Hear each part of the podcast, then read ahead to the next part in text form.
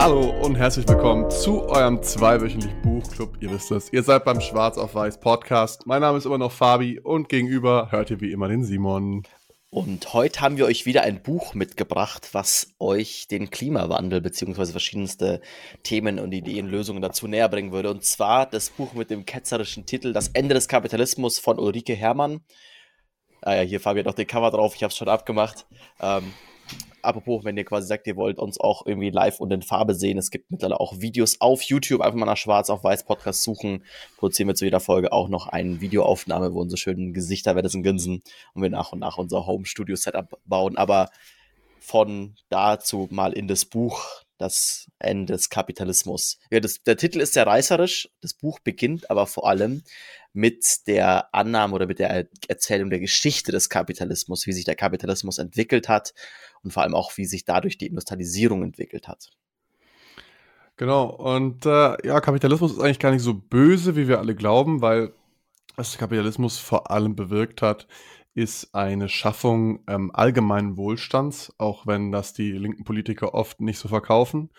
Ähm, weil auch wenn die Schere zwischen Arm und Reich weiter wächst, geht es, sage ich mal in Anführungszeichen, armen Menschen so gut wie noch nie, ähm, weil das Pro-Kopf-Einkommen natürlich deutlich gestiegen ist und damit der Lebensstandard, also Sachen, die früher undenkbar waren, wie zum Beispiel äh, fließendes Wasser oder, oder ähm, Toiletten in der Wohnung oder äh, was es da alles gab in den letzten hundert Jahren für, für, tolle, für tolle Neuerungen, Farbfernsehen, Computer, E-Mail, Smartphone, you name it. Es ist alles äh, Komfort, der vor allem auch durch den Kapitalismus geschaffen wurde. Und deswegen geht die Autorin am Anfang erstmal darauf ein, wie wir zu unserem Wohlstand gekommen sind und warum Kapitalismus eigentlich unabdingbar ist und vor allem Wachstum im äh, Kapitalismus unabdingbar ist, damit der Kapitalismus funktioniert. Deswegen gleich am Anfang ein Disclaimer, wir wissen, dass wir gerade mit dem Titel, also ich muss auch sagen, ich finde den Titel von dem Buch schlecht, aber dazu später mal mehr, ähm, dass wir euch nicht gleich ganz am Anfang verlieren. Es geht nicht darum, den Kommunismus zu propagieren, ähm, sondern quasi den Kapitalismus irgendwie in, neue, in ein neues Gewand zu setzen. Aber erstmal ganz zum Beginn fand ich super spannend in dem Buch, also eben vor allem auch in der Geschichte, ähm, dass man quasi davon ausgeht, oder sagt, dass sich der Kapitalismus, vor allem die Industrialisierung in der Form, wie wir es quasi erleben, ähm, im achtzehnten Jahrhundert, in England entwickelt hat. Und da gibt es ganz viele verschiedene Annahmen, wieso das so ist. Da wurde schon gesagt, es gab schon sehr früh gute Bankensysteme und irgendwie halt Systeme quasi, die auf Kreditwirtschaft funktionieren und so. Und da spricht die Autorin, dem spricht die Autorin quasi ab, damit die Industrialisierung und quasi dann diesen Kapitalismus, wie wir ihn jetzt erleben, gestartet zu haben, sondern vor allem, und das fand ich einen mega spannenden Gedanken, dass deswegen, dass in England, dass es so zu so viel Innovation kam, vor allem zur Erfindung des Webstuhls, also man kann so ein bisschen den Beginn der Industrialisierung mit der Erfindung des Webstuhls gleichsetzen zum gleichen Zeitpunkt, dass deswegen passiert ist in England, oder sie davon ausgeht, dass es deswegen in England passiert ist, weil in England schon immer sehr hohe Löhne gezahlt wurden, auch für Tagelöhne, also Leute, die quasi, vielleicht heute würde man sie Freelancer nennen oder irgendwie, keine Ahnung, Selbstständige, aber quasi die damals äh, auf Tagesbasis äh, angestellt wurden, halt meistens niedere Dienste machen mussten, ähm, irgendwie in irgendwelchen Fabriken davor eben an Webstühlen gewebt haben. Und im Vergleich zum Rest der Welt, also in China, in, in keine Ahnung, Afrika, im in Hauptteil von Europa, wo Arbeitskraft schon lange sehr, sehr günstig war, also vor allem halt, wenn man irgendwie aus der Sklaverei kam. Ich meine, auch in Europa hatten wir eine Form von Sklaverei, dass es quasi halt Könige, Fürsten gab zu dem Zeitpunkt oder kurz davor noch, ähm, wo am Ende halt dann die, die Bauern eigentlich halt zu wirklich sehr, sehr schlechten Bedingungen arbeiten mussten und sich entscheiden könnten, ich mache das oder ich werde getötet. Dementsprechend die Löhne nicht hoch waren, aber in England schon immer, das, darauf geht es ja nicht ein, wieso, aber ähm, schon immer ein hoher Wohlstand in allen Schichten war und auch quasi selbst Bauern ähm, sehr viel Wohlstand hatten. Das macht sie im Buch daran fest, wie viele Kalorien die essen konnten und dass sie sich auch so Luxusprodukte wie Tee leisten können. Und dementsprechend sich es nur in England gelohnt hat, zu sagen, hey, ähm, ich muss quasi, ich möchte immer günstiger werden, ich möchte mit dem gleichen Stoff, Webstoff, T-Shirt, was wir jetzt irgendwie anhaben oder so, ähm, möchte ich mehr Geld verdienen als Kapitalist, als, als Eigentümer der, der Fabrik. Dann macht es Sinn, die Arbeitskraft rauszunehmen, also die menschliche Arbeitskraft, die teuer ist. Und dementsprechend wurde dadurch die Innovation des Webstuhls überhaupt erst, erst möglich, weil in allen anderen Teilen der Welt der Punkt halt war, dass es einfach billiger war, ja, einfach weiter Menschen das machen zu lassen. Es gab keinen Innovationsdruck. Und auch da kann man jetzt nicht davon ausgehen, dass sich jemand hingesetzt hat und gesagt hat, boah, wir müssen jetzt irgendwie eine Maschine bauen, die ähm, zufällig die menschliche Arbeitskraft ersetzt, sondern das waren eher so, sag ich mal, Erfinder. Also es war jetzt nicht ein strukturiert wissenschaftlicher Forschungsansatz, der da äh, verfolgt wurde, sondern es waren wirklich hauptsächlich so Tüftler, die ein bisschen gebastelt haben und dann zufällig gemerkt haben, hey, okay, so lässt sich ja viel schneller ein Stoff weben. Oder so lässt sich irgendwie Strom erzeugen mit einer Dampfmaschine oder wie auch immer. Also ähm, da, da, da waren einfach so Erfindergeister am Werk, die diese Erforschung sozusagen in Anführungszeichen vorangetrieben haben. Und äh, wie Simon schon gesagt hat, dadurch, dass die, die Löhne sehr, sehr hoch waren, hat sich es auch sehr schnell für einen Fabrikbesitzer gelohnt, in so eine Maschine zu investieren, weil die natürlich am Anfang sehr, sehr teuer waren. Ne? Also wenn die in Einzel... Stückzahl hergestellt werden müssen und jedes ist ein bisschen anders und so und und, äh, dann, dann ist natürlich das einzelne, die einzelne Maschine sehr teuer. Wenn ihr jetzt aber auf einmal hundert auf einmal äh, fertigen könnt, weil ihr mehr Geld bekommt, dann könnt ihr natürlich selber auch wiederum in eine Art Automatisierung oder, oder Fertigungsstraße investieren und wodurch die Maschinen dann auch wieder billiger werden. Also es ist dann so ein, so ein Kreislauf, der da rangetrieben wird. Und die, die einzelne Arbeitskraft in England hat dann äh, quasi, also es war dann nicht so, dass auf einmal ein Haufen Leute arbeitslos waren, interessanterweise, sondern das Tätigkeitsfeld hat sich eben dann verändert, zum Beispiel von ähm, Nähern oder einem Näher, einer Näherin zu einem, der halt schaut, dass die Maschine richtig läuft, aber du brauchst halt dann nur noch einen statt fünf. Ich bin mir jetzt gar nicht mehr sicher, was mit den anderen passiert ist, aber es wird im Buch erwähnt, dass die eben nicht in die Arbeitslosigkeit gegangen sind, was ich sehr interessant fand. Mhm. Und insgesamt quasi einfach dieser Produktivitätsgewinn sich einfach in dem Zeitraum nur in England gelohnt hat, weil überall sonst halt einfach der Druck nicht da war, sagen, boah, diese Maschine kostet mich jetzt halt so viel wie, sie, keine Ahnung, zwanzig Jahre Gehälter von meinen Mitarbeitern. Dann ist es schon eine sehr schwere Kalkulation zu sagen, okay, ich investiere in diese komische neue Maschine von irgendeinem Tüftler. Wenn ich aber sage, okay, es sind nur zwei Jahre und ich weiß, ab dem dritten Jahr oder vielleicht sogar schon viel früher, rendiert sich das für mich als Besitzer der Fabrik, dann ist man viel eher bereit, das Geld auszugeben. Das war so ein bisschen der Start, den sie sieht. Dann gibt es noch einen vielen weiteren Punkt, vor allem auch halt einen großen Punkt, der dann auch einen Einfluss aufs Klima hat. Und zwar diese ersten Webstühle wurden alle noch quasi perfekt ökologisch betrieben, meistens mit Wasserkraft. Das war ja eine so der ersten Kräfte, die der Mensch genutzt hat, dass einfach quasi da halt so wie eine, eine Mühle, dass einfach halt dann so ein Rad im Wasser war, sich gedreht hat und dann im Hintergrund irgendwie mechanisch andere Teile angedre- angetrieben wurden. Und das war halt genauso auch bei den Webstühlen. Dementsprechend war nicht so schnell, aber irgendwann kam jemand auf wieder auch halt äh, ein Tüftler, irgendwer, der sich damit beschäftigt hat, auf die Idee, ähm, Dampfkraft zu nutzen und dann quasi damit diese hat damit die Dampfmaschine erfunden. Und auch hier quasi kam dieser Punkt halt, äh, klar, England zugute, dass es viel Kohle in England gab, ähm, aber halt auch wieder hier diesen Punkt gab von, okay, dieser Produktivitätsgewinn von dieser viel, viel teureren Webmaschine, die mit Dampfkraft betrieben wurde, hat sich aber trotzdem immer noch gelohnt, weil du halt wieder dementsprechend viele Leute ersetzen konntest und so weiter und so fort und dadurch quasi halt dieser Innovationsdruck weiterhin da war und vor allem auch dieses, diese Bereitschaft der Leute, die die Betriebsmittel besitzen, zu sagen, hey, ich investiere da in eine potenziell eine, eine Gewinnaussicht in der Zukunft und damit, ich glaube, das ist schon das, das, die Kernaussage des Kapitalismus, dass man sagt, okay, man investiert jetzt für einen potenziellen Gewinn in der Zukunft. Genau der, auf der diesem Witz, System baut der Kapitalismus grundlegend auf, was seitdem so funktioniert. Der Witz dabei ist eigentlich, dass die Unternehmer oder die Unternehmen diese Investitionen ja auch nur tätigen, wenn sie eigentlich relativ sicher sind, dass sie damit auch Gewinne erwirtschaften können.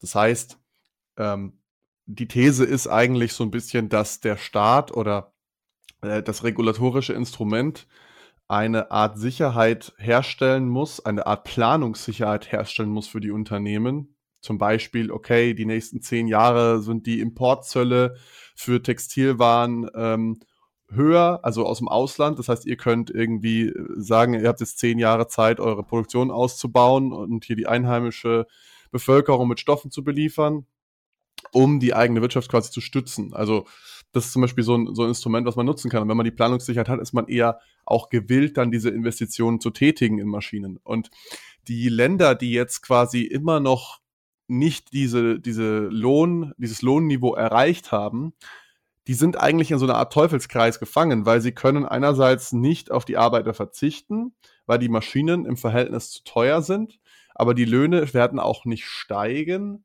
weil die Lebenskosten und das, das Lohnniveau dort einfach so niedrig ist. Und du wirst halt, sag ich mal, drastisch gesagt, immer jemanden finden, der es für das Geld macht, weil es eine hohe Arbeitslosigkeit gibt zum Beispiel oder ähm, noch ein paar andere Gründe so. Und die These der Autorin ist dann so ein bisschen, dass der Staat einsteigen muss und die Industrialisierung zentral steuern muss, weil die Regierung die Anfangsinvestitionen tätigt. Das heißt, die Regierung sagt, okay, wir investieren jetzt in automatisierte Webstühle in Bangladesch und ähm, wir strecken das Geld vor, damit unsere, äh, unsere Bevölkerung einen höheren Lebensstandard in zehn, zwanzig Jahren genießen kann, als das jetzt der Fall ist, weil sonst kommen die halt gar nicht aus diesem Teufelskreis raus. Und sowas ist zum Beispiel auch in China passiert.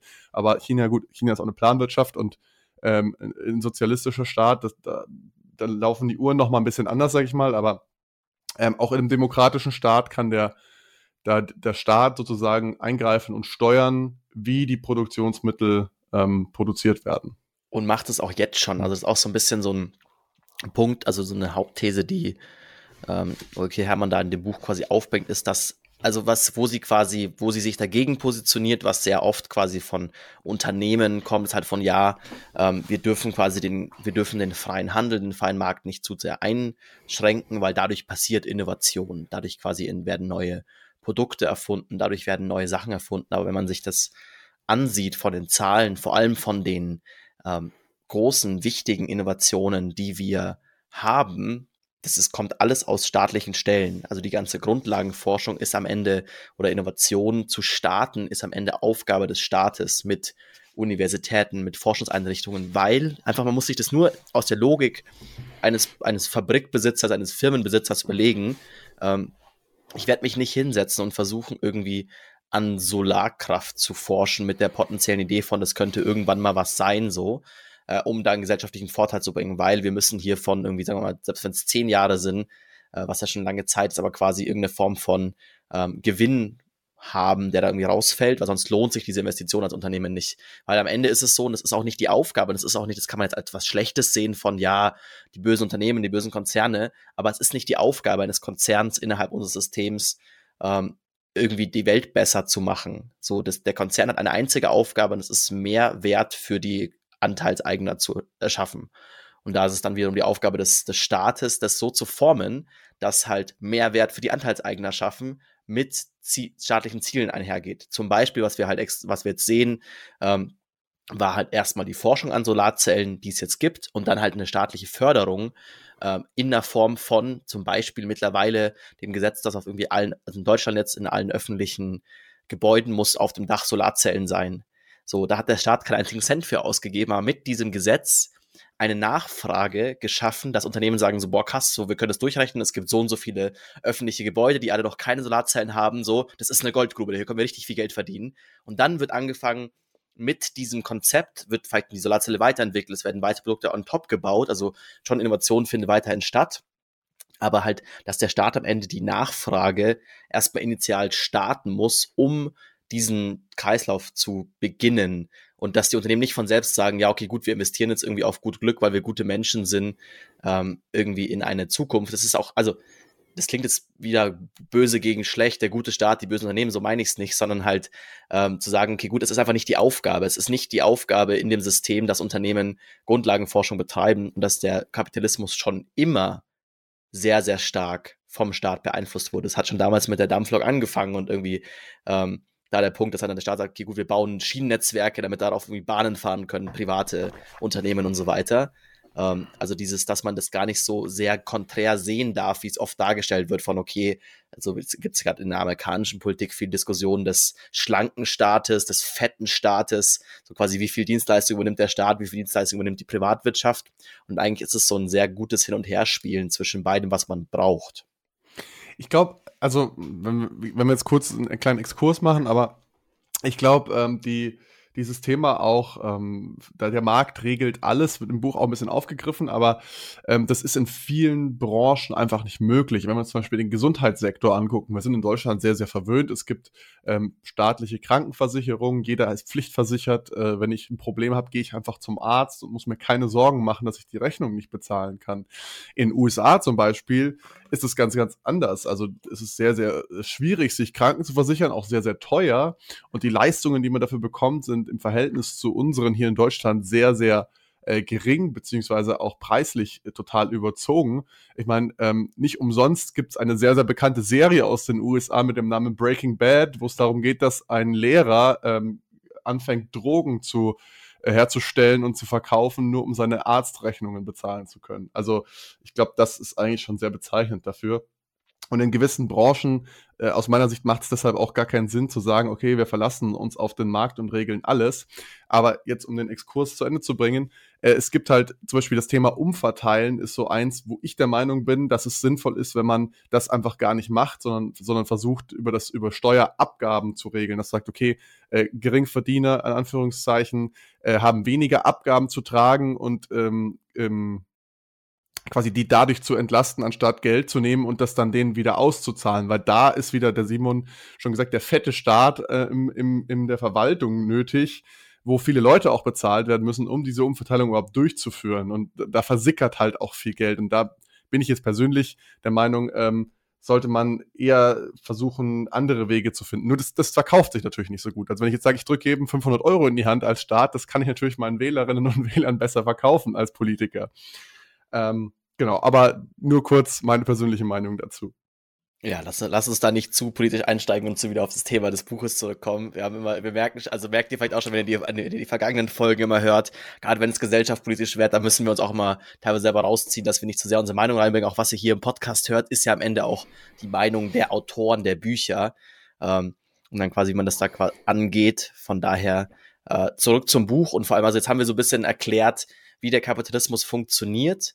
Und vor allem eine Sache, die noch wichtig ist, bevor wir einsteigen können, was die Klimawirkung des Kapitalismus, wie es im Buch dargestellt wird, ähm, ist es wichtig, dass der Kapitalismus Wachstum braucht. Es kann keinen Kapitalismus ohne Wachstum, ohne Wachstumsabsicht geben.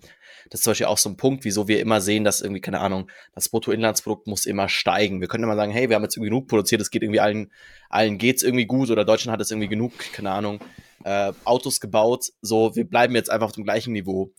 Und der Kapitalismus braucht aber zwingendermaßen Wachstum. Wieso? Und das, da fand ich in einem Beispiel sehr gut im Buch, ist der Punkt, dass es eben, wir gehen davon aus, es muss eine Gewinnabsicht geben und es gibt quasi ähm, immer die Annahme, dass ich in der in Zukunft als privater Akteur, also im Kap- Privat ist quasi alles, was nicht staatlich ist, ähm, als privater Akteur den Euro, den ich jetzt einsetze, in der Zukunft einen Euro zwanzig rausbekomme. Sonst würde ich es nicht machen. Und das ist vor allem wichtig, speziell auch in Krisensituationen. Weil, was würde passieren, wenn wir jetzt von heute auf morgen quasi sagen, hey Leute, so Wachstum gibt's nicht mehr, dann würde der Kapitalismus innerhalb von kürzester Zeit zusammenbrechen. Weiß man nicht, wie man das sagen könnte, Wachstum gibt's nichts mehr, aber so irgendwie, wir verbieten jetzt quasi Bruttoinlandsprodukt. Wachstum, nehmen wir einfach nur das Szenario an. Was würde passieren? Natürlich würden als erstes irgendwie die Börsen einbrechen, weil alle wollen halt irgendwie mehr Geld. Ihr wollt auch, wenn ihr irgendwie Geld investiert und in irgendeinen Fonds für, für Altersvorsorge, wollt ihr auch, dass ihr im Alter mal mehr davon habt äh, und nicht weniger. Deswegen ist erstmal, würden die ganzen Börsen einbrechen. Dementsprechend hätten die Unternehmen weniger Geld.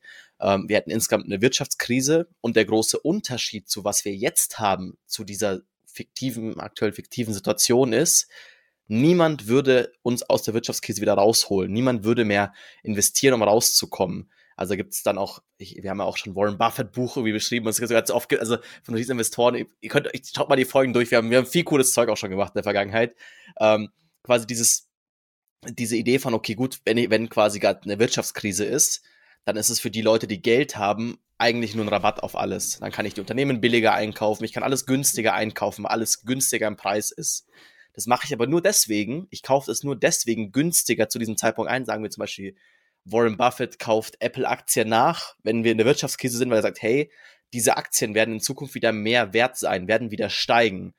Und dadurch, dass Warren Buffett diese Aktien kauft und andere Investoren auch und auch quasi Produkte gekauft werden, zum Beispiel, dass sie sagt, hey, ich, keine Ahnung, ich investiere jetzt in ein Solarpanel, weil in fünf Jahren quasi habe ich damit äh, einen Gewinn, weil mein Strom umsonst ist. Dann ist das Solarpanel abgezahlt und dann habe ich quasi umsonst Strom den ganzen Tag. Aber immer diese Absicht von, okay, dass ich in der Zukunft mehr habe. Wenn es aber keine Aussicht da und dafür gibt, sorry, da muss ich noch einen Zwischenstelle, habe ich gerade äh, hab ich gerade verschluckt. Und zwar dadurch, dass Warren Buffett oder wir alle quasi, weil wir bei dem Beispiel Apple-Aktien kaufen, steigt die Apple-Aktie, weil je mehr Nachfrage ist, ist eben dadurch, dadurch haben wir diesen selbstverstärkten Effekt, dass wir uns quasi durch das Geld, das wir haben, aus der Wirtschaftskrise wieder rausziehen. Also wir können einfach mit mehr Geld uns wieder rauskaufen. Und da ist dann auch der Punkt, das macht man, weil man eine Gewinnaussicht hat in der Zukunft. Wenn wir bald wissen, hey, es gibt keine Gewinne mehr, weil die sind verboten, es gibt keine Gewinne mehr, ähm, dann würde keiner an diesem Zeitpunkt, wo alles billiger ist, sagen, komm, ich kaufe das nach, Apple-Aktien als Warren Buffett zum Beispiel, weil in der Zukunft kann ich davon mehr haben. Weil es aber keiner nachkauft, dann fällt der Preis weiter, weiter, weiter bis auf null, bis wir am Ende quasi gar keine, keinen Wert in unserem Geld mehr hätten, gar keinen Wert in den Unternehmen von dem Punkt. Und das ist so ein bisschen das Problem, was passieren würde, wenn wir einfach von heute auf morgen sagen, es gibt keinen Gewinn mehr. Oder wo das, wieso der Kapitalismus immer den Wachstum braucht und die potenzielle Gewinnaussicht. Wenn euch das Beispiel jetzt ein bisschen zu abstrakt war, es gibt auch noch, es gibt auch noch ein anschaulicheres Buch, das möchte ich auch noch mal ganz kurz der Vollständigkeit halber erwähnen. Da geht es eigentlich darum, dass ein Fischer, der fängt jeden Tag zwei Fische und für einen Fisch äh, krieg, bekommt er Geldwert sozusagen von zwei Bier, geht in die Kneipe, konsumiert die zwei Bier und beim Bäcker bekommt er zwei Brote und das macht er jeden Tag. Und jetzt hat er aber auf einmal an einem Tag einen guten Tag und, und fängt drei Fische. Das ist das Wirtschaftswachstum, sage ich jetzt mal in Anführungszeichen. So, und jetzt kann er sich auch noch äh, zwei, zwei Portionen Butter kaufen für das Geld. Dann profitieren eigentlich der Wirt, der ihm das Bier ausschenkt, der Bäcker und die Molkerei, sag ich mal, dadurch, dass er jetzt mehr konsumieren kann. Die wiederum haben höhere Einnahmen, können auch wieder mehr Geld ausgeben.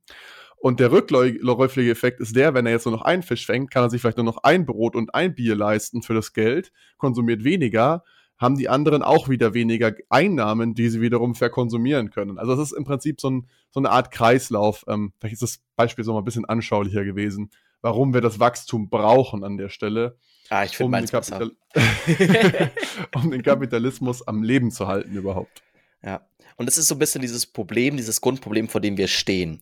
Also wir, wir sind noch nicht auf die ganzen Klimawirkungen eingegangen, auf die ganzen Punkte, die Autoren da bringt, auf die wir auf jeden Fall noch eingehen müssen. Aber wovor wir stehen, ist, also wo wir hinwollen, was quasi sinnvoll wäre oder die einzige Überlebensmöglichkeit ist, dass wir, was wir schon mal sagen, wir müssen auf Netto Null. Wir müssen so viel C O zwei und C O zwei Äquivalente, hört euch dazu mal nochmal einen Podcast über das Bill Gates Buch rein, damit das nochmal sehr tief erklärt, ähm, C O zwei Äquivalente ähm, wieder einsammeln, die wir in die Luft geben. Potenziell sogar mehr, damit wir die Effekte, die wir jetzt schon quasi über die vergangenen Jahrzehnte ähm, in der Umwelt gemacht haben, vielleicht etwas zurückdrehen können. Heißt aber, wir können nicht weiter und weiter wachsen, weil Wachstum immer mit mehr Energie, mit mehr C O zwei Ausstoß einhergeht, weil es viele Produkte gibt, weil es viele ähm, Prozesse gibt, die wir haben in unserem Wirtschaftssystem, die wir nicht verändern können. Dazu auch Bill Gates Buch, Zement, ganz wichtiger Punkt. Ähm, auch Stahlproduktion. Stahlproduktion. Ähm, ganz kurz noch der Vollständigkeit halber erwähnt, also es geht jetzt in den folgenden Kapiteln einfach darum, auch was für technische Möglichkeiten gibt es aktuell, um C O zwei einzusparen, zum Beispiel grüne Energie oder Carbon Capturing oder so, da will ich jetzt auch oder wollen wir jetzt auch gar nicht im Detail drauf eingehen, weil das haben wir in dem Bill Gates Buch alles schon analog besprochen, deswegen hört euch einfach Bill Gates, wie wir die Klimakatastrophe verhindern an, ist auch unsere Highlight-Folge des Jahres zweitausendzweiundzwanzig. Ähm, da äh, erklären wir, warum die Technik noch nicht da ist und wo sie hin müsste, damit wir auf dieses Netto Null kommen, was Simon schon erwähnt hat. Und eben dieses Netto Null bedeutet am Ende, wir müssen genauso viel wieder einfangen, wie wir produzieren, heißt erstmal weniger C O zwei produzieren, aber halt auch dann eben dieses Carbon Capturing.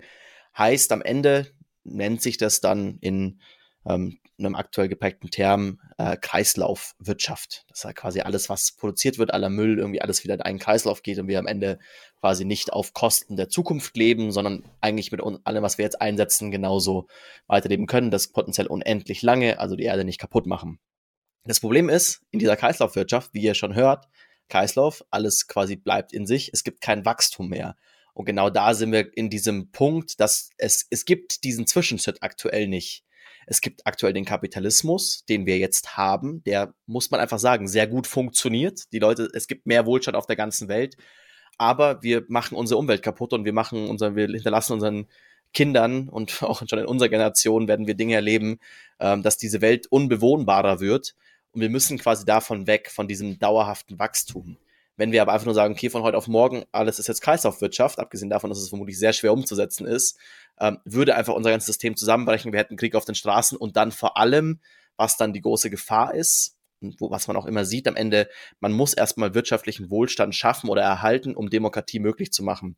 Und in dem Moment, wo es den Menschen wirtschaftlich schlecht geht, tendieren sie dazu, dass sie äh, Diktatoren, Autoka- äh, Diktatoren wählen, beziehungsweise dann halt irgendwann nicht mehr wählen, weil es dann keine, keine Wahlen mehr gibt. Aber es war Aber auch halt einer der Gründe, warum Adolf Hitler damals an die Macht gekommen ist. Es ist ja nicht so, als hätte Hitler jetzt einfach äh, die, die Regierung weggeputscht. Das hat er zwar mal versucht, so in den zwanziger Jahren, aber er wurde ja dreiunddreißig, neunzehnhundertdreiunddreißig demokratisch gewählt, mehr oder weniger, weil er halt versprochen hat, wir hatten eine Wirtschaftskrise neunzehnhundertneunundzwanzig, das Geld wurde entwertet, er hat der Bevölkerung versprochen, dass er Wohlstand schafft, schafft und auch Arbeitsplätze schafft, damit die Leute auch wieder genug Nahrungsmittel haben, um zu überleben. Und das ist genau das, was Simon gerade gesagt hat. Also wenn die Bevölkerung, wenn es der Bevölkerung schlecht geht, dann müssen erstmal die Grundbedürfnisse befriedigt werden, um dann auch diese ähm, größeren Be- Bedürfnisse wie zum Beispiel Selbstverwirklichung in Form von einer Demokratie zum Beispiel. Also ich möchte meine Interessen vertreten sehen in der politischen Bühne. Äh, oder Klimaschutz ist auch so ein Thema. Wenn es uns allen so schlecht gehen würde, dass wir nicht wüssten, wie wir durch den Tag kommen, weil wir kein Essen haben, weil wir kein Wasser haben, dann würden wir uns keine Gedanken um Klimaschutz machen. Muss man mal ganz, ganz äh, ja, ja, drastisch zu sehen. So. Ich glaube, da kann man Mama, Mama zitieren, äh, vor der Moral kommt das Fressen. So, also so ein bisschen dieses, und das ist der Punkt, den quasi die Autorin zum Ende des Buches, da gehen wir auch später in der Folge noch darauf ein, ähm, versucht quasi den Zwischenweg zu finden, wie schaffen wir diesen Schritt von Wachstumskapitalismus hin zu einer Kreislaufwirtschaft, die weiterhin kapitalistisch organisiert sein kann, aber halt eben dieses Wachstumskomponente nicht mehr haben kann. Wie schaffen wir den Schritt, ohne dass wir zwischendurch die, äh, quasi in einer Situation landen, wo wir in, einer, in einem diktatorischen System sind, weil es den Leuten wirtschaftlich so schlecht geht, dass sie Diktatoren wählen. Aber bevor wir darauf eingehen, was quasi da der, der Ansatz der Autorin ist, äh, vielleicht noch ein bisschen auf die ganzen Klimafolgen, die sie quasi sieht, die ganzen Klimafolgen, die auch im Buch besprochen sind, weil es gibt ein paar Sachen, was ich ganz spannend fand, ähm, vor allem in uns, im Vergleich zu unserem Highlight-Buch aus dem aus zweiundzwanzig mit dem Bill Gates-Buch, was ja sehr techno, technologisch optimistisch ist, ähm, hat Ulrike Herrmann hier in ihrem Buch viele Gegenargumente zu den Argumenten, die Bill Gates in seinem Buch bringt. Also vor allem so, auch so irgendwie einen großen, großen Punkt, den ich sehr spannend fand, der mir vorher nicht bewusst war, ähm, der quasi im Bill Gates Buch entkräftet wird. Also ist dieser Gedanke von, okay, Fliegen ist sehr schlecht. Das wurde im Bill Gates Buch quasi entkräftigt von, ja, okay, gut, ähm, wir werden es nicht verhindern können. Wir können sagen, wir ersetzen den aktuellen Flugkerosin durch eine Form von ökologischem Treibstoff, der am Ende auf netto null kommt. Aber dann, äh, interessanterweise, was dann im Bill Gates Buch nicht vorkam, war jetzt quasi hier ähm, sehr interessant, dass quasi nicht nur das C O zwei, was durch das Kerosin in der Luft landet, ein Problem ist und eine Klimawirkung hat, sondern auch noch weitere Stoffe, die aus den Flugzeugen rauskommen, auch diese Kondensstreifen, die dabei helfen, die Erde weiter zu erwärmen. Jetzt kann man hier sagen, okay, sie kommen und sie sprühen, und das haben wir hier irgendwie. Aber ist ja auch nur Wasserdampf im Endeffekt. Am Ende Aber ist Wasserdampf, Wasserdampf ist ja auch Treibhauseffekt verstärkend so gesehen. Genau, und so ein bisschen diesen Punkt von, okay, auch wenn man das quasi sieht von, hey, wir könnten das, würden das hinbekommen, dass wir das ganze Kerosin ersetzen mit einem ökologischen, vielleicht Wasserstoff, ähm, Wasserstofftreibmittel, also mit einem Wasserstofftreibstoff, wo am Ende quasi das ja das Tolle ist bei der Wasserstoffreaktion, wir verbrennen Wasserstoff, am Ende kommt hinten einfach nur Wasser raus, weil sich es mit dem Sauerstoff in der Luft verbindet, dann hätten wir halt noch mehr Kondensstreifen und auch das hätte einen, einen klimawirkenden Effekt, also man sagt quasi, okay, gut, ähm, auch trotz dem, dass man ersetzt, kann, ist Fliegen weiterhin äh, eine Sache, die auf jeden Fall eingeschränkt werden muss. Und insgesamt so ein Grundgedanke, den sie halt nach und nach in dem Buch spinnt, ist halt von, ja, wir leben einfach über unseren Verhältnissen. Wir leben vor allem in einer westlichen Welt über unseren Verhältnissen. Und es wird nicht, vor allem kurzfristig in diesem Zwischenschritt, nicht klappen ohne Einschränkung. Zum Beispiel an einem Punkt, wo sie auch sagt, hey, das, da ist Einschränkung auch gar nichts Schlechtes. Menschen essen einfach zu viel. So, wenn man sagt, man schaut sich das gesundheitlich an, so, dann braucht man vielleicht so, keine Ahnung, zweitausendfünfhundert Kalorien. Fabi als sehr großer Mensch vielleicht ein bisschen mehr. Ähm, aber keine Ahnung, wenn ich jetzt so sage, auf meine Kalorienzeit, dann esse ich sicher tausend Kalorien mehr, die ich irgendwie esse, weil halt geil und weil Chips gut schmecken und so weiter. Ähm, aber wir die nicht bräuchten. Und deshalb halt ein Problem ist, weil natürlich dadurch mehr Ressourcen verbraucht werden, die dann irgendwie halt dann äh, wieder mehr C O zwei erzeugen und so weiter und so fort. Und man eigentlich sowohl der Umwelt als auch den Menschen was Gutes tun würden, wenn wir uns alle nicht so kalorisch hoch ernähren und uns nicht so massiv überfressen, weil du eigentlich ein besseres Leben führst. Und was damit auch zusammenhängt, weil du gerade Chips gesagt hast, wenn ich mir jetzt Kartoffeln kaufe im Supermarkt, ist ja der gleiche Rohstoff, die sind halt dann, entweder liegen die in einem kleinen Netz drinnen Oder äh, ich kann die einfach so äh, stückweise mitnehmen, ohne Verpackungsmaterial. Und die Chips sind dann natürlich auch wieder in Plastik eingeschweißt, in irgendeiner Schutzatmosphäre. Also innen ist irgendein Gas sozusagen, dass die halt nicht ähm, ja, ähm, die Knusprigkeit verlieren und so weiter. Also da ist ja auch ein riesiger Produktionsprozess wieder dahinter, obwohl ich am, im Endeffekt denselben Rohstoff habe. Also das muss man sich auch mal überlegen, was da in dem Zuge allein schon an Müll entsteht. Und, der, und das ist ja auch wieder auf Basis von ähm, Kohlenstoff oder von, von Erdöl wird ja meistens Plastik erzeugt, ähm, was dann dazu führt, dass wir eigentlich diesen, diesen Prozess noch mehr beschleunigen, dass dieses, dieser Kohlenstoff, dieses C O zwei, was in der, äh, ja, in der Erde gebunden ist, im Meer gebunden ist und, und ähm, dass wir das freisetzen, dass das eigentlich auch in die Atmosphäre gelangt dadurch. Also nicht nur ist es gesundheitlich sinnvoller, ähm, sich besser zu ernähren, sondern auch fürs Klima. Mhm. Und da quasi so diese, also verschiedenste Punkte, was sie halt vor allem aufmachen will. Und ich glaube, das ist so ein bisschen die Hauptbestrebung äh, der Autoren im Buch, hat sagen, okay, gut, ja, ich propagiere hier Verzicht, aber ich propagiere hier nicht ein schlechtes Leben zu führen. So, also, also auch sagen, ja, einen Urlaub in Italien, wo du mit dem Zug hinfährst oder halt mit dem Reisebus, ähm, ist vermutlich genau die gleichen schönen drei Wochen, ob du jetzt in Italien bist oder in Bali. Am Ende so, ja, es ist dann irgendwie vielleicht nicht so Instagrammable, wenn dann irgendwie alle da sind, aber quasi sagen, okay, gut, man hat dann irgendwie dann einen, man kann weiterhin ein sehr gutes Leben führen. Es muss nicht auf Urlaub verzichtet werden, es muss nicht auf eine schöne Wohnung verzichtet werden, es muss nicht auf, du musst frieren, so, wir, wir reden von diesen Dingen nicht, sondern wir reden halt von einem insgesamten gesellschaftlichen Downsizing, von eben kalorisch weniger Energie, äh, weniger Kalorien zu essen, natürlich auch, hat auch einen Punkt natürlich, äh, weniger Fleisch zu essen. Die, die Punkte, ich meine, ihr kennt die ganzen Argumente, das ist nichts, sie bringt keine neuen Argumente, die man nicht in der Klimabewegung schon mal gehört hätte, aber versucht so ein bisschen das einzuordnen, sagen, hey, wir reden hier nicht davon, dass euch alles weggenommen wird, sondern wir reden davon, unsere Wirtschaft umzubauen, wir reden davon, eigentlich in der Zukunft zu leben, die schön ist, die cool ist, so die Städte werden vielleicht besser, so die Städte werden, oder dein Leben wird besser, wenn du nicht irgendwie einen fetten Bauch vor dir herschiebst und halt sagst, okay, ich kann mich kaum bewegen, weil du dich immer so überfrisst, aber das natürlich halt aktuell durch die Lebensmittel, die es gibt, durch das System begünstigt wird, dass man halt einfach Lebensmittel isst, die sehr hochkalorisch sind, weil es halt am Ende wieder Gewinn bringt in dem Kapitalismus, den wir führen, und da zu sagen, okay, wir haben einen, wir haben eigentlich eine gute Zukunftsaussicht, die man erstmal so als Grundbild sehen kann, dass es eben nicht darum geht, in einer schlechteren Zukunft zu leben, sondern eigentlich in einer sehr erstrebenswerten Zukunft, auch wenn wir bestimmte Einschränkungen haben und auch wenn wir bestimmte mentale Modelle über Bord werfen müssen. Dazu vielleicht noch ganz kurz dann später was mehr zur Atomenergie, aber ich sehe Fabi schon aufschnappen. Du hast noch, ja, ich wollte wollt, wollt noch, wollt noch was anhängen. Und zwar die Thematik oder das Grundproblem ist ja eigentlich auch, dass diese kalorischen Lebensmittel, diese hochkalorischen Lebensmittel relativ günstig zur Verfügung stehen. Also ich kann mir für einen Euro zwei Liter Cola kaufen, äh, baller mir einen Haufen Zucker rein und einen Haufen Kalorien in dem Zuge und ich kann mir für einen Euro noch eine Tüte Chips dazu kaufen. Und wenn ich mir halt irgendwie gesundes, geiles Essen machen will, dann, dann muss ich halt auch Arbeit reinstecken und zusätzlich noch Geld, dann muss ich Gemüse kaufen, dann muss ich, muss ich das irgendwie anbraten, schnipseln, whatever, ähm, sodass es halt auch attraktiv ist, sich diese ungesunde Scheiße reinzustopfen, muss man einfach mal sagen. Also ich, ich kenne es ja selber, weil du bist dann auch, wenn du hungrig einkaufen gehst, siehst die Tüte Chips im Supermarkt, dann greifst du halt mal zu und nimmst die ja mit. So. Ähm, Aber wir, ha- wir haben in, der, in dieser Zukunft, die Ulrike Herrmann zeichnet, haben wir mehr Zeit dafür. Wir werden auch weniger arbeiten. Weil der Punkt ist ja eben, es gibt kein Wachstum mehr, wir haben weniger Konsum, heißt auch, das kann nur funktionieren, ohne dass wir eine massive Inflation haben, indem wir weniger Geld haben in der Tasche, indem die Leute weniger Geld zur Verfügung haben. Wie haben sie weniger Geld zur Verfügung, indem vielleicht nur noch zwanzig Stunden pro Woche gearbeitet werden und nicht bei vollem Lohnausgleich, sondern bei halbem Lohn.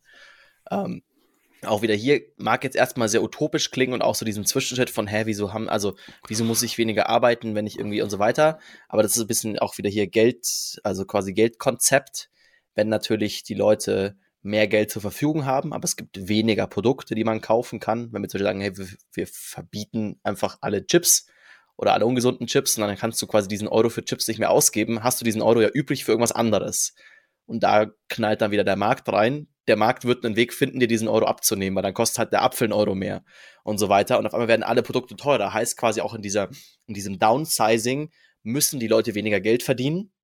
Das kann man machen, indem man ihnen Löhne streicht und sagt, hey, irgendwie alles doof hier. Aber wir wollen ja auch weniger Produktivität in der Gesellschaft. Wir wollen ja weniger Produkte herstellen in dieser Zukunft, die hier gezeichnet wird. Dementsprechend werden wir weniger arbeiten. wir werden vielleicht zwanzig Stunden die Woche arbeiten, vielleicht sogar weniger. Heißt, wir haben dann diese zwanzig Stunden mehr in der Woche zur Verfügung, um Sport zu treiben, öf- irgendwie in einem öffentlichen Bereich, was uns nichts kostet. Oder dann gesund, eben wie Fabi gesagt hat, die Zeit zu investieren, um uns gesund zu ernähren. Und da, oder auch zu sagen, hey, wir fahren mit dem Auto in den Urlaub, weil wir müssen jetzt nicht irgendwie äh, unser Wochenende, was wir in Wien machen wollen, müssen wir nicht irgendwie auf vier Tage reinpushen, weil danach ist dann dein Urlaubstag wieder vorbei, du musst zurück in die Arbeit und wieder viel Geld verdienen und wieder viel zurück, sondern wir haben halt dann für diesen Urlaub acht Tage Zeit, dann fährst du halt zwei Tage im Auto hin, machst zwischendurch noch irgendwie schön irgendwo Camping oder irgendwie in Airbnb und dann machst du wieder weiter. Wobei ähm, sie ja eigentlich auch propagiert, dass wir auf den Individualverkehr verzichten müssten. Also, aber dann, dann sagen wir, wir fahren mit dem Bus nach Wien, aber weißt du was, also dieser, dieser Punkt von, ja, äh, ja Ding, Ding, wir werden, also man muss zwingendermaßen, auch die Leute müssen zwingendermaßen weniger Geld verdienen, sonst haben wir eine massive Inflation, weil einfach dann mehr Geld zur Verfügung ist und alle Preise höher werden. Um, aber so diesen Punkt von dieser Zukunft, so, es gibt sehr viele gute Aussichten in dieser Zukunft. Und da ist so ein bisschen dieser, ähm, den, den Punkt, dieser, den sie da eben halt mit auch zeichnen und reinbringt, dass wir eben dann auch mehr Zeit haben für diese Dinge, die uns mehr Zeit kosten. Irgendwo, irgendwo hinfahren, gesund kochen, regional einkaufen und so weiter und so fort. So, die Frage ist natürlich, das haben wir jetzt noch offen gelassen, wie kommen wir dahin? Und ähm, laut der Autorin, und ich glaube, da haben wir auch noch beide eine persönliche Meinung, die wir anhängen werden, aber laut der Autorin ist der richtige Weg, ähm, da hinzukommen, zu dieser Kreislaufwirtschaft, zu diesem Downsizing, dass wir uns die britische äh, Kriegswirtschaft des Zweiten Weltkriegs als Vorbild nehmen. Da haben die Briten nämlich angefangen, ich glaube, das war relativ spät erst, einundvierzig, zweiundvierzig, ähm, sozusagen die Wirtschaft in einen, in einen Notstand oder sowas in der Art zu, zu rufen, als sie halt von den Nazis angegriffen wurden.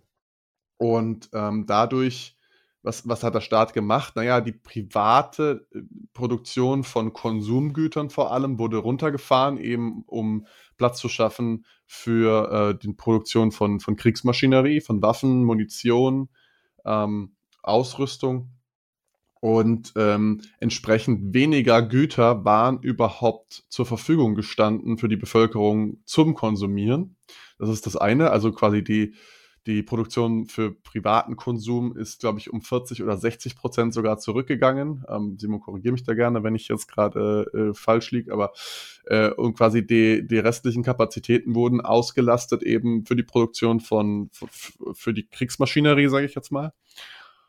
Ähm, zur Verteidigung gegen die Nazis, und das hat so funktioniert, dass der Staat gesagt hat, okay, wir wollen, äh, wir, wir brauchen diese Güter, die, die müssen produziert werden, und äh, ihr habt hier diese Produktionsmittel zur Verfügung. Ihr kriegt jetzt staatlich, ähm, sag jetzt mal, mehr oder weniger zugeteilt Arbeitskräfte und Produktionsmittel, also Rohstoffe oder Maschinen oder was auch immer, aber die Firmen konnten selbst entscheiden, wie sie diese Produktionsmittel einsetzen und wie sie die ähm, gewünschten Produkte, Endprodukte herstellen.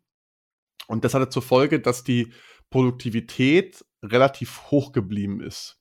Also dass die, dass die Wirtschaftsleistung während der Kriegsjahre sogar gestiegen ist, also die Gesamtmenge, was produziert wurde, aber lediglich der private Konsum zurückgegangen ist. Und auch dafür hatte der Staat eine Lösung. Es wurden nämlich so eine Art Lebensmittelmarken ausgegeben, mit denen man sich dann die rationierten Produkte ähm, holen konnte. Und man musste sich halt dann entscheiden, okay, kaufe ich jetzt ein bisschen mehr Butter oder kaufe ich jetzt ein bisschen mehr Brot beispielsweise. Also ich, wie es jetzt genau aussah, weiß ich nicht, aber um es anschaulich zu halten. Ähm, und das, das Gute war, warum das funktioniert hat, war, dass alle davon betroffen waren. Also nicht nur die armen, die, die arme Arbeiterbevölkerung, sondern auch die reiche Bevölkerung haben dann diese Zuteilung bekommen. Und es musste keiner Hunger leiden. Die, Simon hat es vorhin schon angeschnitten, die durch, durchschnittliche Kalorienmenge oder der durchschnittliche Kalorienverzehr täglich ist relativ hoch geblieben auch. Also es wurde auch viel Fleisch verzehrt, viel Tee verzehrt, was eigentlich Luxusprodukte waren zur damaligen Zeit. Ähm, ohne dass die Bevölkerung sich so derart einschränken musste, dass es irgendwie zu Unruhen gekommen wäre oder zu Bevölkerungsaufständen. Also jedem ging es eigentlich trotz des Krieges, trotz der Umstände gesundheitlich und ähm, sozusagen was, was die Kalorien und den Lebensstandard anging, relativ gut. Auch wenn man da quasi auch Zeitzeugen befragt, dann haben viele so das Gefühl, dass es den Leuten da besser oder ein, ein, ein wohligeres Gefühl gab als noch vor dem Krieg, weil natürlich eine Form von es eine sehr starke Form von Gleichberechtigung ist, zu sagen, hey, wir konsumieren alles das Gleiche und ich weiß halt genau, okay, gut, mein Nachbar und wir sind irgendwie alle in einer Form und Art und Weise, haben wir gleiche Sachen zur Verfügung. Das ist auch so ein Punkt, was da extrem wichtig war damals äh, in der Kriegswirtschaft und was auch extrem wichtig ist ähm, in einer Umvor- also in einem Umbau der Wirtschaft oder auch insgesamt in, im Klimawandel, dass man die Leute da gleichberechtigt behandelt. Und da ist halt der Punkt, dass auch vor allem das sehr heftig eine Mittel- oder und vor allem sehr stark eine Oberschicht treffen wird, weil wenn wir davon ausgehen, dass jeder quasi genau das gleiche C O zwei Budget hat oder genau die gleichen, man kann es jetzt Essensmarken nennen, das würde man heutzutage ein bisschen anders organisieren, aber quasi die gleichen Möglichkeiten zur Verfügung hat, ähm, dann müssen sich natürlich Leute, die aktuell, keine Ahnung, viermal die Woche irgendwie ähm, mit verschiedensten Autos durch die Gegend fahren und so weiter, sehr viel stärker einschränken als jemand, der eh schon weniger hat oder weniger C O zwei verbraucht. Das ist dann auch eine, groß, eine Form von großem Gleichmachen. Jetzt werden bei euch, bei ein paar Leuten euch die Ohren aufschlitzen, so, oh, das klingt nach heftigem Kommunismus und alles. Und ja, es ist eine Form von, ähm, ja, es ist eine, ist eine Form von Zuteilung, es ist eine Form von äh, Planwirtschaft, nicht so sehr, wie wir es gesehen haben im gescheiterten Kommunismus, damals in der D D R oder im gescheiterten Kommunismus in der, in der Sowjetunion. Also es ist deswegen genau dieser Punkt, dass es so ein Zwischenweg ist, von man ermöglicht weiterhin privaten Akteuren in ihrem Wirkungsfeld, also eben halt dann den einzelnen Fabrikbetreibern, einzelnen Firmen, das herzustellen, wie sie es für am besten halten, für am sinnvollsten, aber halt dann trotzdem staatlich sehr genau vorgibt, was produziert werden muss oder was produziert werden sollte. Also um das nochmal rauszustellen, der große Unterschied eben zum Kommunismus der Sowjetunion ist der, dass es Privateigentum gäbe in der britischen oder gab in der britischen Kriegswirtschaft. Es gab kein staatliches Eigentum. Die Stadt hat nicht selber angefangen zu produzieren oder Leute zu enteignen. Das ist der, das ist der große Unterschied äh, zu dem klassischen, in Anführungszeichen, Kommunismus. Aber eben, also sehr schwieriger Punkt wird werden, man muss die Leute gleichberechtigt behandeln. Das wird für sehr, sehr, sehr viele Menschen eine Bereicherung. Das wird eine Verbesserung des Lebens. Aber gerade auch für eine, für eine Oberschicht, auch zu einer, der Fabi und ich dazugehören, für uns wäre es eine Einschränkung und für uns wäre es eine Veränderung. Ich glaub, du traumst halt, für die Weißwürst. Nix gebe ich her, nix gebe ich her. äh, aber quasi halt zu einer Oberschicht, also einfach von den C O zwei Werten, die man sich anschaut, das heißt, okay, die Reichen, also hier reden wir jetzt wirklich von sehr reichen Menschen in Deutschland, produzieren zwanzig Mal so viel C O zwei wie die Armen, einfach eben wegen größeren Häusern, die geheizt werden müssen, heizen kostet irgendwie wieder Strom, Strom muss wieder produziert werden und so weiter und so fort. Da werden solche Einschränkungen, aber es ist eben sehr wichtig, dass diese Gleichberechtigung stattfindet, weil wenn man es nicht macht und man hier quasi die Schere aus, weiter auseinandergehen lässt, indem man sagt, okay, wir schränken die eher arme Bevölkerung ein und die Reiche nicht, ähm, dann läuft man den Weg, dass es auch wieder zu Aufständen kommt. Das fand ich sehr cool. Das war ein cooles Zitat einfach von George Orwell, damals eben zu dieser Kriegswirtschaft. Die Dame im Rolls-Royce lädierte Kampfgeist weit mehr als die ganze Flotte von Görings Flugzeugbombern. Zu sagen, okay, gut, wenn ich halt quasi sehe, ja, mir geht's irgendwie schlecht oder beziehungsweise ich schränke mich ein für eine bessere Zukunft, für einen besseren, für einen besseren Planeten. Ähm, aber ich sehe ja hier gegenüber der Nachbar, dem, der macht, was er will, dem ist es wurscht. Wieso soll ich mich dann drum kümmern? Das ist halt leider so ein bisschen ein Problem oder eine Sache im menschlichen Gedanken, dass man sich sehr ver- vergleicht. Man vergleicht sich immer in, zu anderen. Deswegen wäre das sehr gut, wenn alle da ähnliche Ressourcen zur Verfügung haben, weil dann sagt man, hey, mir geht's genauso gut wie meinem Nachbarn auch so, ich habe nichts, wo ich neidisch sein muss. Jemand, wo aber einer anfängt zu sagen, okay, ich, ich nehme mich da raus, ich verändere, also ich halte mich nicht an dieses System, dann bröckelt alles wieder. Und das ist, glaube ich, auch der große Knackpunkt und das große Problem, was ich hier an, an Ulrike Herrmanns Ansatz sehe. Ich halte das für sehr, sehr schwer umzusetzen, dass man sagt, okay, man kann wirklich dieses, diese Möglichkeit zu schaffen, irgendwie da den Leuten, ähm, ja, dass man alle Leute da wirklich gleich behandelt, einfach weil es ein sehr starkes, glaube ich, Gewinnstreben und irgendwie ein Ego-Ding und irgendwie Pimmelvergleich und so weiter irgendwie ist. Sonst haben wir die, habe ich es auch geschafft, dass die Folge hier R-rated wird. Ähm, aber halt quasi so, dass die Menschen sich ab, absetzen wollen, vielleicht zu anderen. Da dieses Umdenken zu schaffen, das, glaube ich, dauert länger, als wir es, also es wird länger dauern, als die Zeit, die wir dafür noch haben. Aber ich finde den anderen, also ich finde den anderen spannend und ich glaube auch, dass die Zukunft, die sie zeichnet, eine gute Zukunft ist und eine Zukunft ist, die eigentlich sehr, sehr erstrebenswert ist, in der man leben möchte, aber eben der Weg dahin trotzdem weiterhin schwierig wird. Ja, also ich gehe d'accord mit, das ist, das ist eine schöne Utopie so, was sie da zeichnet. Ich glaube halt, dass es in der Praxis ähm, so nicht umzusetzen ist, vor allem nicht nach dem Vorbild dieser britischen Kriegswirtschaft. Ähm, eins steht fest, ähm, wir müssen netto null rauskommen, was die C O zwei Emissionen angeht, beziehungsweise was unsere Emissionen insgesamt angeht, nicht nur C O zwei, auch Methan und äh, Wasser, wie wir schon gehört haben, ist auch äh, verantwortlich für den Treibhauseffekt. Ähm, um diesen Wandel, den wir angestoßen haben durch die Verbrennung von fossiler, fossiler Energie wie Kohle oder Gas oder Erdöl, Benzin, was auch immer, alles, was halt im Endeffekt irgendwie seit Jahrmillionen in der Erdkruste ist, ähm, zu stoppen oder zu verlangsamen zumindest, damit der Planet für uns noch bewohnbar bleibt. Also ich glaube, das können wir als Grundbasis äh, nehmen.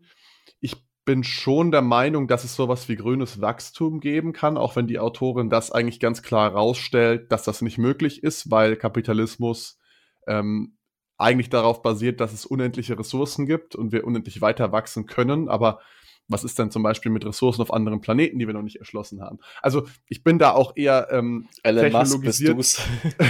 ich, bin, ich bin technologisch optimistischer, muss ich auch sagen, ähm, als, als die Autorin jetzt. Ich bin da eher ähm, beim Bill Gates Buch so, es, wir müssen halt die technischen Lösungen finden und effizient machen, weil das ist das, was Simon vorhin auch angesprochen hat. Grundlagenforschung passiert beim Staat, aber effizient wird es dann in der Massenproduktion durch Unternehmen eben adaptiert.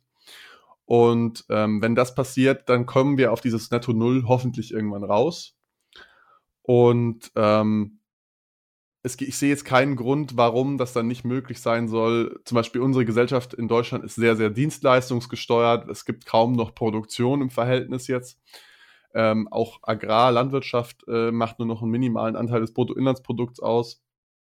Ähm, und sowas ist zum Beispiel schwierig zu steuern, jetzt nach dem Vorbild der britischen Kriegswirtschaft. Also ich kann jetzt nicht sagen, jetzt dürfen nur noch äh, zwanzig Dienstleistungen, also jetzt dürfen nur noch zwanzig Haarschnitte gemacht werden zum Beispiel. Ähm, ja gut, aber ich meine, da, da, da nimmt die Autorin ja quasi auch an, dass Sachen wieder hier mehr produziert werden, dass man sagt, man muss quasi, ich meine, am Ende ist es egal, wo die Kartoffel angebaut wird, so in, auch in der Form, ich meine, es ist wie bei allen diesen Konzepten und es ist, glaube ich, auch so ein bisschen, man darf, also man vordenken, sehr sinnvoll, aber klar, es ist was, was wir global angehen müssen und irgendwie da quasi dann global weiterdenken. Oder man sagt, okay, wir machen irgendwie die Grenzen dicht und Deutschland ist quasi ein eigenes Ökosystem und hat keinen Außenhandel mehr. Ja gut, ähm, aber wir alleine können ja den globalen, äh, die, die globale Erwärmung auch nicht stoppen. Also wie du sagst, es ist ein globales Phänomen und wir müssen das auch global angehen. Deswegen gibt es ja auch diese Pariser Klimaabkommen zum Beispiel, ähm, wo sich viele, viele Staaten verpflichtet haben, eben ihre C O zwei Emissionen zu reduzieren. Genau, aber da habe ich so ein bisschen dieser Buch Punkt, halt so, das, das Buch geht davon aus, Deutschland ist quasi die ganze Welt und man, ob man jetzt quasi, man müsste natürlich diese, diese Wirtschaftsform auf der ganzen Welt einführen. Das Buch ist jetzt irgendwie für Deutschland geschrieben, auf Deutsch. Ich glaube, das ist auch so ein bisschen der Punkt, wieso sich darauf bezieht. Ähm, aber das ist so ein bisschen äh, die Idee in die Richtung. Eine Sache, die ich noch zum Ende, was wir vorhin sagen wollten, was ich einfach, weil ich spannend fand, weil es auch so sehr stark und auch wieder für mich ein krasses Gotcha war im Vergleich zu dem Bill Gates Buch, wo wir das sehr gelobt haben und man sehr mit dem Gedanken rauskommt, wow, okay, krass, vielleicht kann Atomstrom die Lösung sein. Wird hier in dem Buch Atomstrom ganz klar die Absage erteilt von, es ist nicht die Lösung, gar nicht mal aus dem irgendwie Sinn von, oh mein Gott, Atom ist irgendwie alles böse und schlecht, ähm, sondern aus dem Sinn, dass wir sagen, okay, wir müssten so viele Atomkraftwerke bauen, äh, um wirklich unseren Energiebedarf zu decken, dass es vermutlich nicht möglich ist. Also wenn man quasi sich das anschaut, dann hat in Deutschland war es so, dass dreizehn Prozent maximal des Energiebedarfs durch Atomkraft gedeckt waren jemals, bevor wir angefangen haben, Atomkraftwerke abzuschalten. Und weltweit, um den weltweiten Energiebedarf zu decken, bräuchten wir fünfzehntausend Atomkraftwerke über den Daumen gepeilt. Und aktuell haben wir knapp vierhundertfünfzig weltweit im Betrieb. Also was wir da quasi an mehr Atomkraftwerken bauen müssten, auch wenn diese irgendwie effizienter werden und irgendwie kleiner sind und irgendwie beim Nachbarn verbuddelt werden können und so. Aber so diesen Gegensatz eben halt vermutlich auch, weil Bill Gates da selbst sehr optimistisch für ist und auch selbst irgendwie in so Firmen und irgendwie investiert ist. Das zitiert dann Ulrike Herrmann quasi auch in diesem Buch. Ähm, sieht man halt schon, ich finde es ich find's krass, diesen Gegensatz mal zu sehen von, boah, okay, wir können uns da nicht, also es wäre nicht die Lösung, weil wir einfach auch so viel bauen müssten und dann wieder weiterhin einen nuklearen Fallout oder halt irgendwelche Unfälle nicht verhindern, nicht vorbeugen können. Aber also ich weiß nicht, ob ich da vielleicht das äh Kapitalismusbuch jetzt, was wir jetzt in dieser Folge besprochen haben, missverstanden habe. Aber du hattest jetzt auch gerade nochmal gesagt, dass sie zeichnen quasi, dass der gesamte Strombedarf durch Atomkraft gedeckt werden würde. Und Bill Gates beschreibt eigentlich eher eine Zukunft, in der wir einen Großteil des Energiebedarfs aus erneuerbaren Energiequellen wie Wind oder Wasser oder Sonnenenergie ähm, beziehen und die Atomenergie eigentlich nur benutzen, wenn wir halt jetzt gerade die Dunkelflaute haben. Also wir haben keine Sonne, wir haben keinen Wind und um diese Phasen zu überbrücken sozusagen dann noch äh, Meiler haben, die da zusätzlich ähm, Energie produzieren, um diese Phasen zu überbrücken. Und dann bräuchte man, glaube ich, auch nicht diese fünfzehntausend, die sie jetzt beschrieben hat in dem Buch. Aber natürlich ist das, ja, es ist am Ende ein Nullsummenspiel. Wir haben einen gewissen Energiebedarf, der wird immer weiter steigen, je größer der Wohlstand wird global, weil natürlich auch dann in den aktuell Entwicklungsländern die Leute irgendwie Produkte konsumieren wollen, ob das jetzt einfache Sachen sind wie Taschentücher oder Klopapier oder was auch immer, so, also so, solche Konsumgüter, die aber am Ende wichtig sind quasi für also sanitäre Einrichtungen oder so, also ähm, die wichtig sind für, für die Gesundheit und, und das weitere Wachstum der Bevölkerung, also diese Grundbedürfnisse auch. Ähm, deswegen, wie gesagt, also vom Energiebedarf her, das hat sie mir nicht ganz erschlossen, ähm, warum sie dann... Sie geht davon aus, dass man den kompletten Energiebedarf deckt, aber ich meine auch trotzdem wäre es ja so, dass man dementsprechend viele Atomkraftwerke vorhalten muss, weil man die nicht innerhalb von kurzer Zeit in der Dunkelflaute irgendwie hoch und runter fahren kann. Genau, aber, aber es geht ja jetzt nicht um global. Es gibt ja jetzt nicht global überall gleichzeitig eine Dunkelflaute. Also, ähm, ja, das, das, ist der, das ist mir ein bisschen aufgestoßen, aber ja, ich, also, ihr hört schon raus, ich bin jetzt kein Riesenfan Gut. gewesen von dem Buch, aber wir kommen jetzt Gut, mal zum dann Abschluss. Ganz, da, dazu noch einen kleinen Punkt, weil es auch wieder, weil wir hier von globalen Energie sprechen, ähm, einfach rein kostenbedingt, wenn man sich es ansieht, ist es nicht möglich, dass wir sagen, wir setzen, keine Ahnung, in der Sahara ganz viele Solarkraftwerke hin und transportieren diesen Strom sinnvoll zu bezahlbaren Konditionen nach Europa, nach Deutschland, einfach weil die Leitungen zu teuer wären. Dann gibt es die Alternative, sagen, vor Ort stellt man dann Wasserstoff her und transportiert den. Auch das wird alles wieder sehr, sehr teuer. Also man kommt quasi nicht darum, da, da vor, man kommt nicht darum rum, lokal die Energie zu produzieren. Ob das dann mit Windkraft ist, ob das mit Solar ist, ob das mit Atomenergie ist. Also man muss es dann relativ lokal leider sehen, weil Strom so schwer zu transportieren ist. Aber ja, wir, wir verlieren uns ein bisschen. Ihr hört, ihr hört eins, ihr hört ein bisschen die Meinungen von uns beiden, glaube ich, auch raus. Ähm, was ich euch auf jeden Fall ans Herz legen würde, also ja, gleich danach zu Kategorien, aber äh, was ich euch auf jeden Fall ans Herz legen würde, ich glaube, es ist ein, es ist eine coole Kombi, dieses Buch zu lesen und das Buch von Bill Gates, weil es zwei verschiedene Herangehensweisen sind, an diesen, an dieses Umbauen der Wirtschaft, an das, an den Klimawandel an sich, vor allem auch wenn man es, ich würde euch empfehlen, das Bill Gates Buch zuerst zu lesen, weil es noch ein bisschen zahlengetriebener ist und noch ein bisschen, ähm, ja, noch, noch stärker quasi erstmal die Grundhypothese aufbaut von, auf welche, also wo müssen, was ist unser Ziel, wo müssen wir hin? Und dann mal hier das so als ein bisschen als Gegenmodell zu diesem sehr technokratischen, sehr technikoptimistischen zu sehen. Äh, finde ich ein super, super spannend, um mal so ein bisschen beide Seiten zu beleuchten. Ähm, ich fand das Buch sehr gut zu lesen, äh, also ich kann es ich kann's auf jeden Fall empfehlen, ich empfehle es euch eben genau in dieser Kombi, äh, auch für euch jetzt, äh, hört vielleicht nochmal in die Folge von, äh, die Bill Gates Folge rein, die wir letztes Jahr produziert haben, auf jeden Fall sehr gut ergänzend zu dieser hier. Ja, hast du noch was dazu sagen zu Fabi? Ähm, ja, also ich finde, das Bill Gates Buch informiert eher und das hier politisiert eher. Ich glaube, das trifft es ganz gut auf den Punkt. Ähm, genau, die Kategorien oder beziehungsweise unsere Bewertung findet ihr in den Shownotes. Ähm, und was ihr unbedingt noch machen solltet, wenn ihr es nicht schon getan habt, abonniert uns, lasst uns einen Daumen hoch da. Wir sind auf Social Media, TikTok, Instagram, YouTube jetzt seit Neuestem. Genau, hier darf der Wachstum nicht abbrechen. So, hier die, die Zahlen, die Likes, die Hörer müssen nach oben. Da bleiben wir natürlich, da bleiben wir ganz klassisch in dem Wachstumsgedanken. Empfehlt es euren Freunden, gebt die Folgen weiter. Äh, und sonst noch, schaut an unseren immer noch leider einzigen Patreon, den Johnny. Vielen Dank, dass du immer noch dabei bist. Johnny, dass du uns hier weiter monatlich unterstützt. Und an alle anderen, schaut doch gerne mal vorbei auf patreon.com slash swpodcast. Da könnt ihr uns ab einem Euro unterstützen, äh, hier für den Content, den ihr quasi hier hört. Und ja, sonst hören wir uns in zwei Wochen wieder. Bis dann. Ciao. Ciao.